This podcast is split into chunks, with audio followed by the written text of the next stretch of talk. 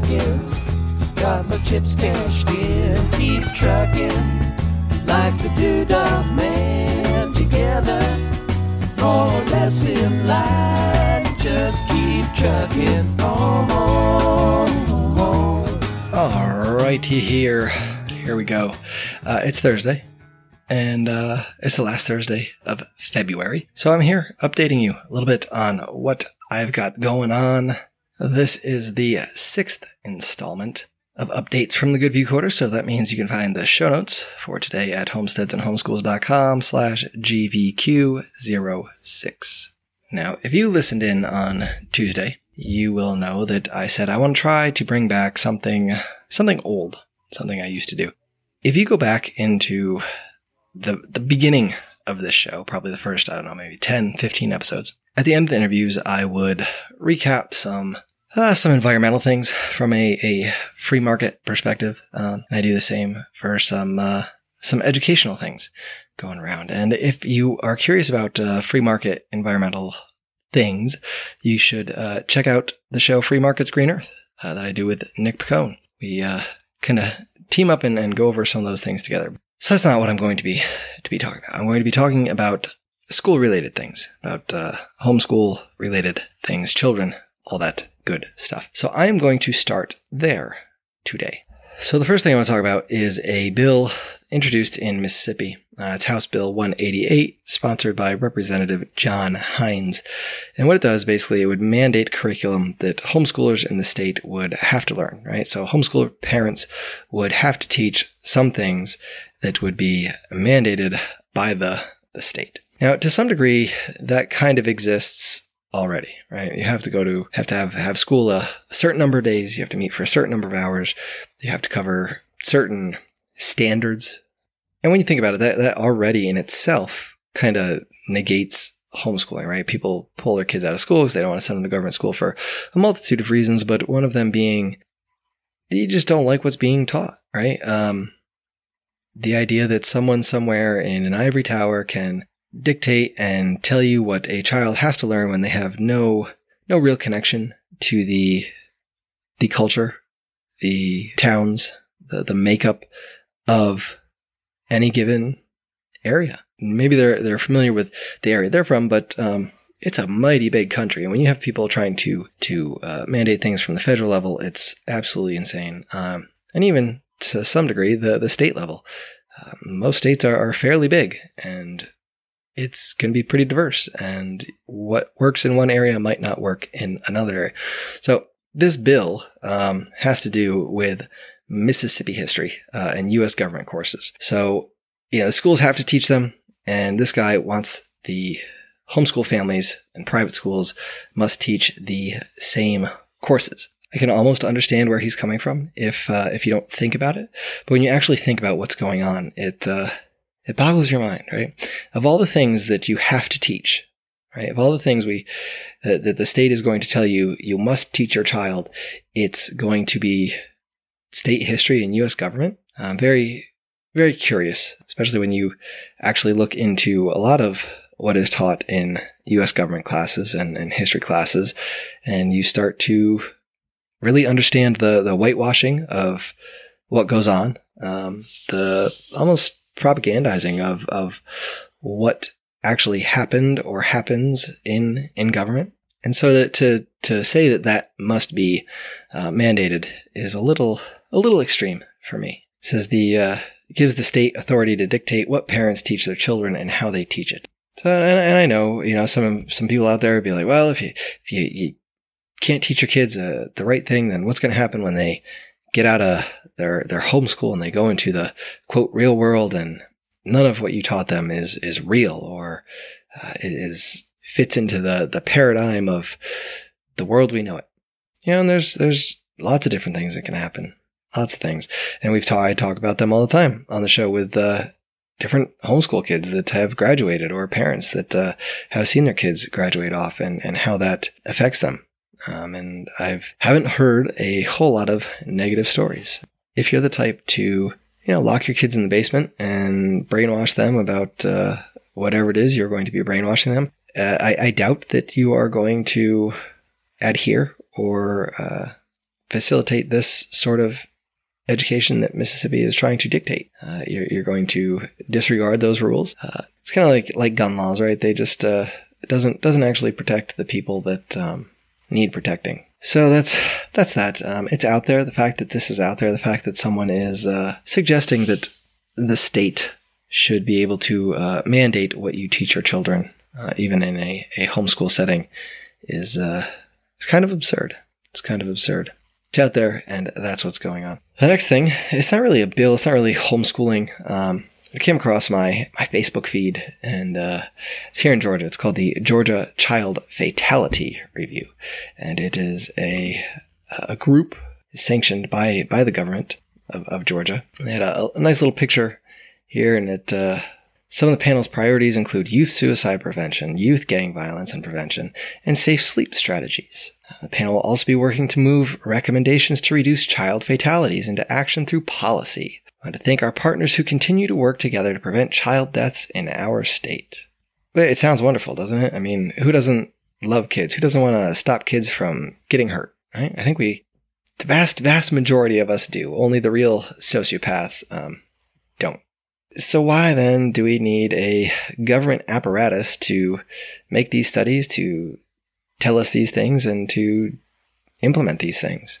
I think when it boils down to it, you don't. Right? You look at some of these things, youth suicide prevention, youth gang violence. A lot of that comes from home, right? Um, a lot of that comes from schools and, and disconnected relationships between adults and children, between children and children. And when you lock them away for eight hours a day with everything the same, um, it, it, makes problems. It, definitely does. And you know, you look at like uh, youth gang violence gangs, right? Most of the most of the money that funds gangs comes from the sale of illicit substances, right?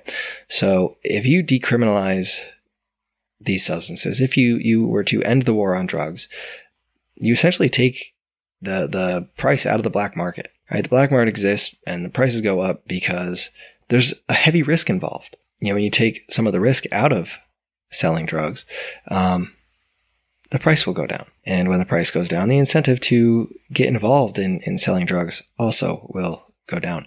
And, uh, you know, a lot of times that's what, uh, the youth are, are going for when they get into gangs. It's, it's that source of income that, um, they might not have at home.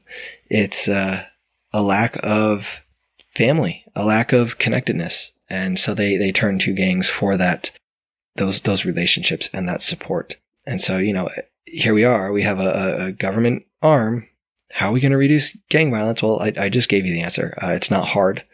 It's not hard at all, but uh, it's something that they don't want to do because when you make drugs legal or decriminalized, um, the government can't can't get involved with that anymore. And then you know the last one, safe sleep strategies. I think they're talking about SIDS there, um, and you know again, SIDS is a, a horrible thing. But last I checked, no one was really sure exactly what caused it. And I know not too long ago, the, the research changed and said, you know, sleep on their belly, no sleep on their back, no wrap them, no don't wrap them. And it's, it's always a mix. And, um, it's kind of like the food pyramid, you know, where we have these recommendations from high above and all of a sudden they change. Oh, no, no, no, no. This, what we were telling you is wrong. And we have to do it this way now. So just, it's, it's kind of ridiculous, uh, that this is here. Just for one, because of the, the cost to taxpayers that it's has to, you know, create this thing, this, this child fatality review. And you look at the picture, there's a, a mess of people there. And then you have to consider that no doubt some of this will come with policy, right? They already tell us uh, reduce child fatalities into action through policy, which is just anytime you see that, you should be concerned. Uh, whether that, you know, because that, that inevitably will come into how you parent your child, how you take care of your ilk, right? That is where that comes in. Policy is enforced and the enforcement is on the individual. And so who knows what those policies will be? And we've already seen some of them, you know, with uh, car seats. The age of, of car seats keeps going up, up, up, up, up, you know, to the point where it's, uh, it's absurd right? There, there are adults that don't fit the criteria to be out of a car seat. So that's kind of that on those two topics. Um, let me know what you think. I don't know if you, if you like hearing me ramble on a little bit about, uh, you know what's going on in in government and how that's going to affect us or things we should uh, all kind of be worried about and, and looking at. Let me know. Let me know. I'll throw links to that bill and uh, this this Facebook thing, this this child fatality review in the show notes. Uh, I wrote a, a little article a while back on um, you know, ending the drug war, defunding gangs, basically through uh, ending the drug war, and uh, I will I will link to that as well. So if you want to see some of the the stats and and stuff, um, that will will be there. Of course, you can go to those show notes at homesteadsandhomeschools.com slash GVQ06. And now on to the home study stuff. Uh, what, what have we been doing? February, February, February. February is spring in the south. Yeah, it can be warm, can be cold. We've had a fairly mild winter so far, but uh, honestly, I think we had one of our coldest nights of the winter so far in February. Uh, maybe, maybe, two of them in a row. I think it was like 25 one night and 28 the other night. Now, it might not sound cold, but uh, for us down here, you know, that's that's pretty good. It's pretty good. Anyway, um, so yeah, all all the plants managed to survive except for uh, some of the the peas. Have to replant some of those, but uh, everything else came through pretty good. The uh, getting our our nightshade crops in, right? All those tomatoes and peppers, um, some eggplants. We'll uh, not not sure if we're gonna pop them in yet, but uh, we got the tomatoes, peppers going, and uh, have to make the final decision here soon about eggplants. But um, so those are are potted. It sucks because one, one of the things we have, one of the problems I, I have right now with our, our setup is we don't really have a a greenhouse. We don't have any place to really start seeds.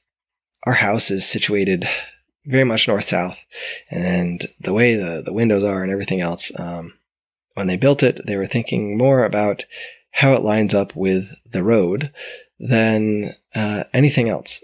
And so, you know, the lighting, we get a little bit of light in the winter and we get a lot of light in the summer, which really sucks because it means summer in the house, it's really hot, and winter in the, in the house, it's pretty cold. So we have to figure out some way to to do seedlings. Now, there's a couple different setups uh, we've been looking at. You know, some some lights on on tables, stacked uh, uh, shelves, and we might be able to do that next year. But this year, uh, not going to happen. We because uh, again, there's just there's no room to put it uh, away from prying hands, and I know from experience that we can't just leave them out ground level unprotected. They have to be shut away behind a door, uh, locked up if we want to keep them safe. But I guess that comes with it, right? That's that's how uh, that's how life goes. That's how life goes. And uh, goats are doing well, getting big, big, bigger. And uh, we disbudded. Um, we disbudded them in the beginning when we got them, and I, I had mentioned that. And uh, the beginning of February, I think we picked up a a fifth goat. We picked up uh, Saanen buck. So we have two Saanens, a doe and a buck, and uh, three Nubians, uh, two does and a buck. Anyway, the Saanen had been disbudded, but we decided to try and disbud it again because it didn't quite look like it was going to really be disbudded. Um, it looked like he was still going to have some some horns there, you know, they're just uh, just scurs. But we we tried, and uh, I don't think we we did it well enough. Um, so it's looking like he's going to have some horns and they might be a, a shade goofy. So we will we will see how he does as as he gets older. But again, thankfully it's it's a buck, so um, you know you're not working them every day that you are with with a doe when you're milking them. Right? You you know you still go say hi to your goats, but uh, you know it's not not an everyday thing. So a lot less of a concern than a a doe that you're going to be milking with with horns. And uh, I think that's I think that's about it. We got to get our our turkey order in soon, and we're looking at putting another order of uh, of meat birds in soon. So uh, should be should be good. Spring is spring is always fun. Lots of lots of stuff to do, but it's always fun stuff to do. So yeah, thank you, thank you guys for for listening, for hearing me out, for listening to me ramble. Let me know what you think. If you like hearing about uh, more bills and more stuff, I can I can dig some of those up and and hold on to them throughout the month and then ramble on at the the end, or I can just quit with that altogether. Or I can quit with these Thursday shows altogether. Uh, and I will I will say that uh, probably not going to hit four digit download this month. Um, kind of petered off towards the end. Last last couple shows didn't didn't have it in them, and uh, you know it is what it is. Gotta gotta get out there and, and advertise more and uh, chastise you listeners for not sharing enough. No, but really, guys, I, I appreciate you all out there. I want to wish you the best. If you're getting out there, getting ready to put stuff in the ground, getting ready to put stuff in seeds, have fun with it. Love your kids, love your gardens, love it all. And uh, yeah, so get out there, sow those seeds of liberty. We can all reap sheaves of freedom together.